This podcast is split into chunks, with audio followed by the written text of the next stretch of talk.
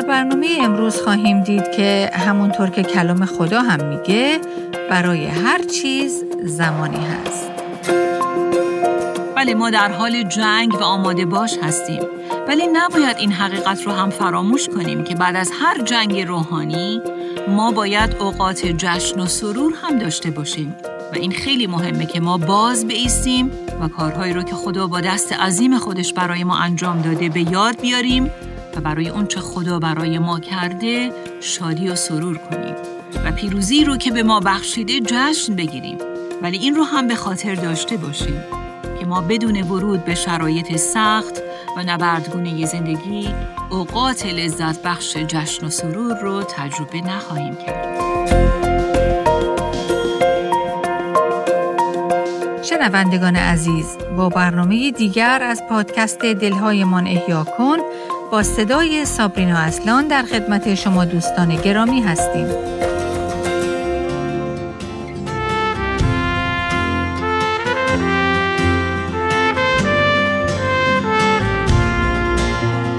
ما معمولا دوست داریم برای استراحت از کار و فراموش کردن مشکلات مهمونی بگیریم و جشن و سرور بپا کنیم. اما در طول کلام خدا ما می‌بینیم که خدا از قوم خودش دعوت می‌کنه که نه برای فراموش کردن مشکلات بلکه اتفاقا برای به یاد آوردن و فراموش نکردن خیلی از اتفاقات گذشته جشن و سرور بپا کنن. از شما دعوت می‌کنیم تا در سری برنامه های استر زن خدا در وقت خدا با ما همراه بشید تا بیشتر در این باره بشنویم. معمولا گفته میشه یک داستان خوب یا بهتر بگیم یک سناریوی خوب از بخشهای مختلف تشکیل شده. ولی دو بخشی که یک داستان رو به داستانی خوب و جذاب تبدیل می‌کنه اول بخشیه که خواننده با تنشهای مختلفی در داستان رو برو میشه. تنشها و جوش و خروشی که احساسات خواننده رو به صورت هیجان انگیز به قلیان میاره. گویا که از اون اتفاقات پیش آمده در داستان دیگه داره نفسش بند میاد. و بعد در اوج اون وقایع گاهن ترسناک و پر از دلهوره و هیجان یکویی اتفاقی غیرمنتظره میافته. ورق بر میگرده و خواننده نفس راحتی می‌کشه. امروز در ادامه بررسی داستان هیجان انگیز استر ما به این مرحله دوم می‌رسیم. اگه به خاطر داشته باشید در برنامه قبلی دیدیم که به خاطر حکم دومی که از طریق مردخای صادر شد به یهودیان این فرصت داده شد تا درست در روزی که حکم کشتار دست جمعی اونها صادر شده بود وارد نبرد با دشمنانشون بشن و به این ترتیب از خودشون دفاع کنند. اونها بعد از تقریبا یک سال پر از تنش و پرچالش بالاخره تونستن از توطعه قتلی که برای اونها کشیده شده بود رهایی پیدا کنند و بر دشمنانشون غلبه کنند. در واقع اونها شاهد این بودند که در اوج اون تنش ها یهویی به صورت معجزه‌وار ورق برگشت و حالا می‌تونستن نفس راحتی بکشن. اگه خوب توجه کنیم آیه یک از فصل نهم کتاب استر از عبارتی استفاده می‌کنه که نشون میده که چطور به صورتی معجزه‌وار این ورق برگشت و این وضعیت نابسامان ناگهان دگرگون شد. در این آیه می‌خونیم که در روز سیزدهم از ماه دوازدهم که ماه ازار باشد هنگامی که میبایست فرمان حکم شاه اجرا شود یعنی همان روزی که دشمنان یهودیان امیدوار بودند بر ایشان چیره شوند وضع دیگرگون شد. بله همه چیز دیگرگون شد و ترجمه قدیمی کتاب مقدس میگه همه چیز برعکس شد. بعد در ادامه آیه می‌خونیم و این یهودیان بودند که بر آنان که از ایشان نفرت داشتند چیره شدند. بله همه چیز برعکس شد و حالا آنها می‌تونستند نفس راحتی بکشند. و بعد در ادامه داستان به کتاب استر فصل نهم آیات 17 تا 19 می رسیم. در این آیات می خونیم این در روز سیزدهم از ماه ازار رخ داد که این در واقع همان روزی بود که به یهودیان این توانایی داده شد تا از خودشون دفاع کنند و بر دشمنانشون غلبه کنند. در ادامه این آیه می‌خونیم سپس در روز چهاردهم بیاسودند و آن روز را به جشن و شادی اختصاص دادند. اما یهودیان شوش که در روزهای سیزدهم و چهاردهم گرد آمده بودند در روز پانزدهم بیاسودند.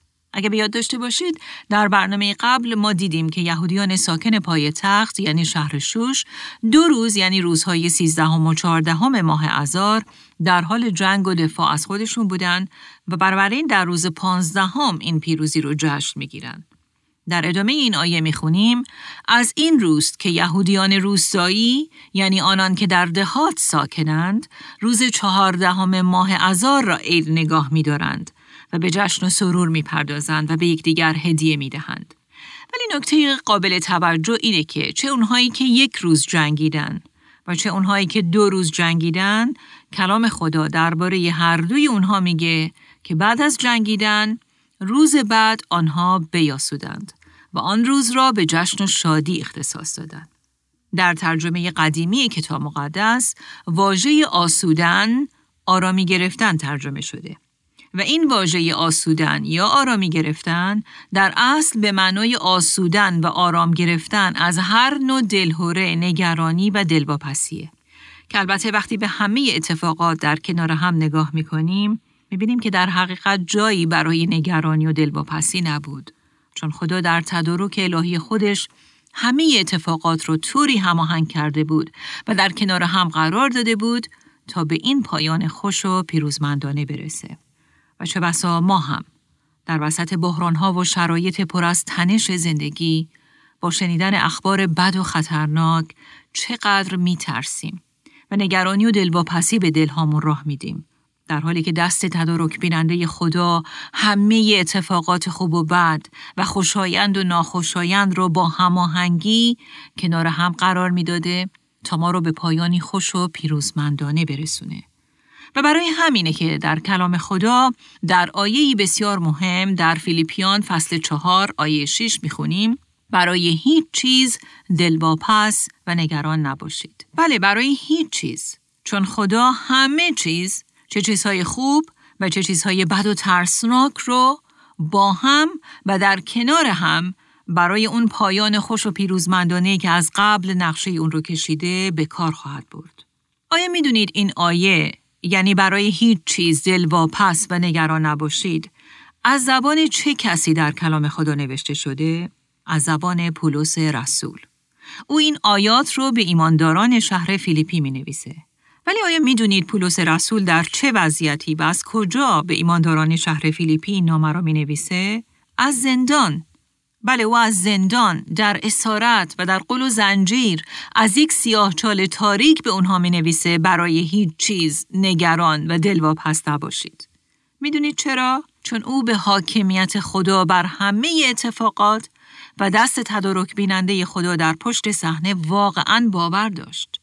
او می‌دونست که خدا همیشه در حال عمله و با قرار دادن همه اتفاقات خوب و بد در کنار هم نقشه عالی و نیکوی خودش رو به پیش می‌بره. و می‌دونست که حتی اگر در زندانه این در حاکمیت و نقشه خدا جای داره و از دست او در نرفته. بلکه جزو تدارک الهی اوست و خدا از اون قصد و نقشه‌ای برای پیشبرد ملکوت خودش داره و برای همین به اونها میگه برای هیچ چیز دلواپس و نگران نباشید. پس قطعا به خاطر مبحث مهم تدارک الهی که یکی از موضوعات اصلی کتاب استر هم هست ما لازم نیست که برای هیچ واقعه ای نگرانی و دلواپسی به دلمون راه بدیم. چون هیچ واقعه و رخدادی در زندگی ما به صورت تصادفی اتفاق نمیافته بلکه در تدارک الهی خدا جا داره. و حتی در موقعیت های ترسناک زندگی با اتکا به دانشی که از شخصیت خدا داریم می‌تونیم به او و راهاش کاملا اعتماد کنیم. همونطور که در مزمور 9 آیه ده هم به این موضوع اشاره شده. این آیه میگه آنان که نام تو را می‌شناسند بر تو توکل میدارند. زیرا تو ای خداوند هرگز جویندگان خود را وا نگذاشته ای. ولی نکته قابل توجهی که در آیات 17 تا 19 از فصل نهم کتاب استر به اون برمیخوریم اینه که ما می‌بینیم اونها درست روز بعد از جنگ با دشمنانشون و رسیدن به این پیروزی این پیروزی رو جشن گرفتن. و در واقع بعد از جنگ و پیروزی نوبت مهمانی و جشن و سرور بود. و ما می‌بینیم که در این شادی و سرور اونها به یکدیگه و مخصوصا فقرا هدیه میدن. و نکته قابل توجه اینه که این جشن و سرور و مهمانی چقدر با مهمانی و زیافت اول کتاب یعنی مهمانی اخشوروش متفاوت بود. جشنی که واقعا در اون شادی و سرور برخواسته از دل وجود داشت. شادی و سروری که به خاطر نجات و رهایی از هلاکت بود. به همین دلیل این روحیه جشن و سرور به صورتی خودجوش در اونها به وجود اومده بود. کسی به اونها نگفته بود که حالا بیایید با هم جشن بگیریم و شادی کنیم. اونها اونقدر از این نجات عظیم و پیروزی خوشحال بودند که در پوست نمی گنجیدن و در واقع واکنش دیگه ای از اونها انتظار نمی رفت. جز اینکه با خوشحالی ای پیروزمندانه مهمونی بگیرن و این نجات عظیم رو از صمیم قلب با شادی و سرور جشن بگیرن. درست مثل پدر پسر گم شده که در انجیل لوقا فصل 15 مسیح به او اشاره می‌کنه. این پسر همه اون ثروت هنگفتی رو که از پدرش به ارث برده بود در عیاشی و خوشگذرانی ناهنجار تلف کرده بود و پدر با قلبی شکسته در انتظار بازگشت او بود. وقتی که بالاخره به خونه بر میگرده پدر از خوشحالی در پوست نمی گنجید و اولین واکنش او این بود که جشن و سرور بپا کنه. این پدر در انجیل لوقا فصل 15 هم آیه 23 به خدمتکارانش بلافاصله دستور میده گوساله پرواری آورده سر ببرید تا بخوریم و جشن بگیریم. در همون فصل 15 از انجیل لوقا مسیح مثال دیگه هم می‌زنه درباره زنی که یه دونه از سکه هاش رو گم کرده و بعد از جستجوی فراوان بالاخره اون رو پیدا می‌کنه. او در آیه 9 میگه چون آن را یافت دوستان و همسایگان را فرا می‌خواند و می‌گوید با من شادی کنید زیرا سکه گم شده خود را باز یافتم و همین مورد رو درباره چوپانی که گوسفند گم شده خودش رو پیدا کرده هم می‌خونیم. کلام خدا درباره او هم میگه چون گوسفند گم شده را یافت آن را با شادی بر دوش می نهد و به خانه آمده دوستان و همسایگان را فرا می‌خواند و می‌گوید با من شادی کنید زیرا گوسفند گم شده خود را باز یافتم. و حتی در همون فصل 15 انجیل لوقا در آیه یک می‌خونیم که مسیح میگه برای یک گناهکار که توبه می‌کند جشن و سرور عظیمتری در آسمان برپا می شود. پس جشن و سرور و شادی به خاطر نجات انسانها چیزیه که در آسمان هم نقش بزرگی ایفا می‌کنه. در امثال سلیمان فصل 11 آیه 10 می‌خونیم از کامیابی پارسایان شهر شادمان می شود و از نابودی شریران فریاد شادی برمیخیزد و این دقیقا همون چیزی بود که در داستان استر اتفاق افتاد. درست همون روزی که برای قلع و غم و کشتار اونها مقرر شده بود تبدیل به روز جشن و سرور و عید شد و روز نابودی و هلاکت به روز نجات و رهایی مبدل شد. ماتم و عذاب جشن و سرور تبدیل شد. روزه به خوردن و نوشیدن و مهمانی مبدل شد. ترس و حراس به شهامت و اطمینان تبدیل شد و یأس و ناامیدی جای خودش رو به امید و شادی داد. واقعا چه واقعه شگفتانگیزی. چطور ممکن بود که این گروه از مردم که در واقع در اون امپراتوری به اون بزرگی و پر از عظمت اقلیتی ناشناخته و گمنام بودن از چنین قدرت و نفوذ گسترده‌ای برخوردار بشن؟ این تنها دست خدا و عمل او بود. که در پشت پرده به صورت شگفتانگیز وقایع مختلف خوب و بد و تلخ و شیرین رو با هماهنگی در کنار هم قرار می‌داد و برای اونها تدارک می‌دید. ما ایمانداران به مسیح هم در زندگی روحانی خودمون با جنگ های روحانی درگیر هستیم. کلام خدا در کتاب اول یوحنا به ما نشون میده که ما در حال نبرد دائمی با سه مورد یعنی اول گناه، دوم دنیا و سوم شیطان هستیم. بله ما در حال جنگ و آماده باش هستیم ولی نباید این حقیقت رو هم فراموش کنیم که بعد از هر جنگ روحانی ما باید اوقات جشن و سرور هم داشته باشیم و این خیلی مهمه که ما باز بیستیم و کارهایی رو که خدا با دست عظیم خودش برای ما انجام داده به یاد بیاریم و برای اونچه خدا برای ما کرده شادی و سرور کنیم و پیروزی رو که به ما بخشیده جشن بگیریم ولی این رو هم به خاطر داشته باشیم که ما بدون ورود به شرایط سخت و نبردگونه زندگی اوقات لذت بخش جشن و سرور رو تجربه نخواهیم کرد. یکی از موزلاتی که در بین ما ایمانداران امروزی وجود داره اینه که ما می‌خوایم همه چیز به خوبی و خوشی همیشه بگذره و همیشه در حال جشن و سرور باشیم.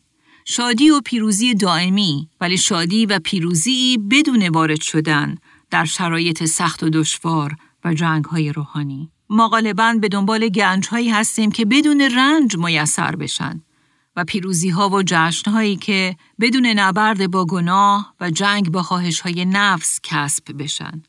در حالی که پیروزی موقعی معنی پیدا می‌کنه که ما درگیر جنگ های روحانی باشیم.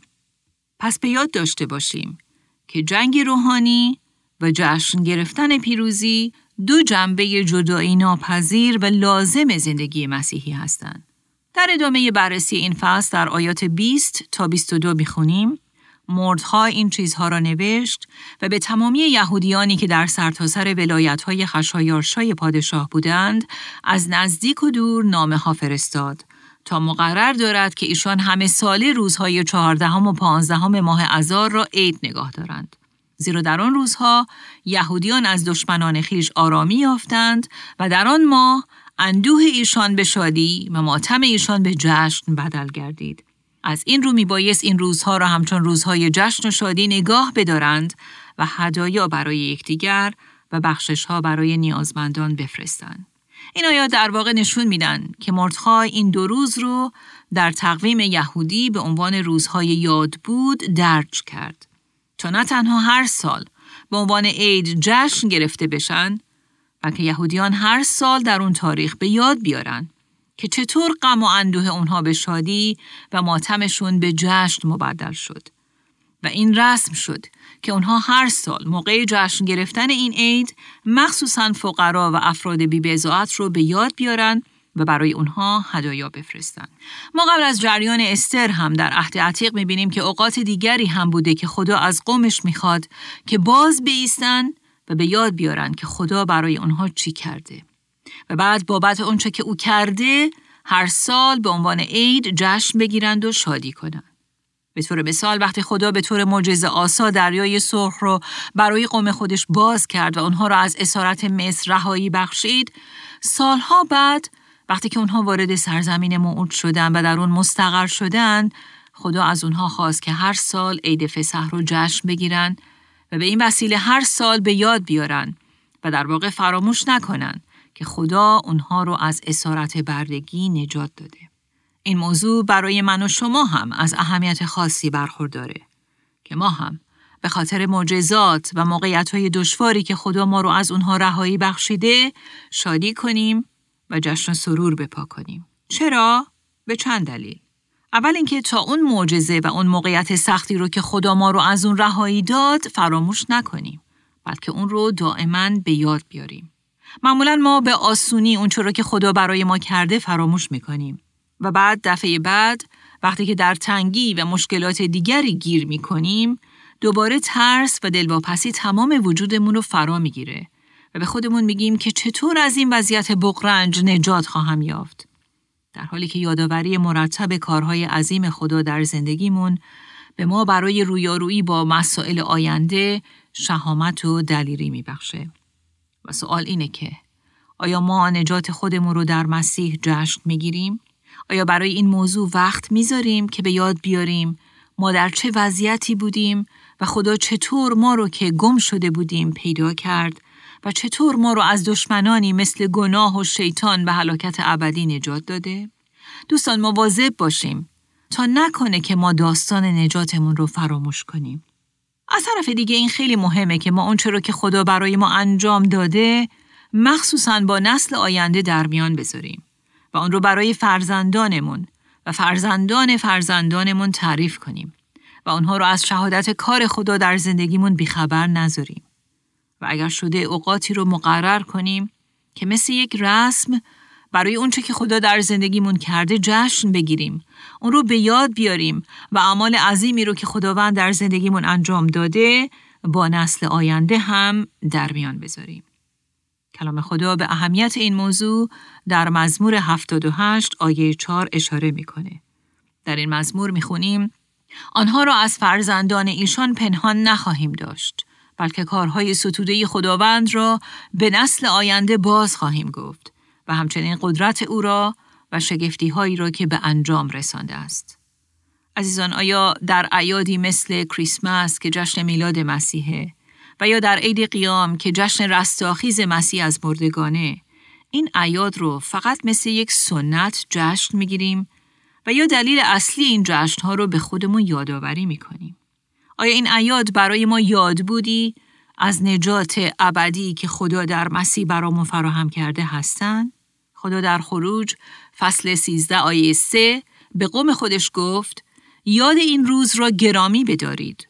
روزی که از مصر از خانه بندگی بیرون آمدید. زیرا خداوند با دست توانا شما را از مصر به در آورد. بنابراین عزیزان این خیلی مهمه که ما به طور منظم و مرتب به صورت شخصی و یا خانوادگی و یا کلیسایی اعمال عظیم خداوند رو در زندگیمون به یاد بیاریم. به خاطر اونها جشن بگیریم و از صمیم قلب شادی و سرور کنیم. در کتاب اشعیا فصل 25 آیه 9 هم می‌خونیم در آن روز خواهند گفت هان این خدای ماست که منتظر او بودیم تا نجاتمان بخشد. این خداوند است که منتظر او بودیم. پس در نجات او وجد و شادی کنیم. و این خودش تصویریه از اونچه که در ابدیت در آسمان هم انجام خواهیم داد. وقتی که نبرد ما با گناه، با خواسته های نفسمون، با دنیا و شهوات اون و با شیطان برای همیشه تموم بشه. وقتی که همه دشمنان خدا مغلوب بشن و ما تا به ابد با شادی و سرور ابدی منجیمون عیسی رو او رو که شاه شاهان و رب الاربابه حمد و ستایش کنیم و نجات پیروزمندانه ای رو که او با مرگ و قیام خودش به ما عطا کرده جشن بگیریم و در اون تا به ابد وجد و شادی کنیم.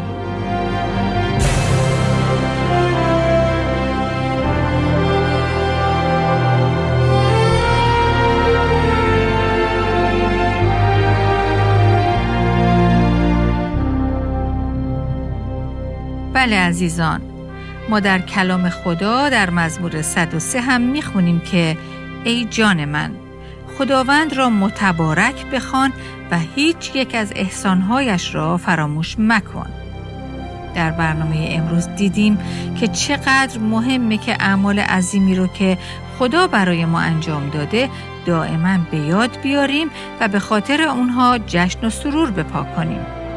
از شما دعوت می کنیم که در برنامه آینده از سری برنامه های استر زن خدا در وقت خدا هم با ما دوباره همراه بشید تا به ادامه بررسی این داستان شگفتانگیز بپردازیم. آنچه در این برنامه ها به سمع شما شنوندگان گرامی می رسد تعالیم نانسی دیماس ولگموت با صدای فارسی سابرینا اصلان است. ترجمه و تهیه این برنامه ها حاصل همکاری دو مؤسسه دلهایمان احیا کن و راستی می باشد. برای شنیدن یا بارگزاری سایر برنامه ها می توانید به تارنمای دلهایمان احیا کن مراجعه کنید.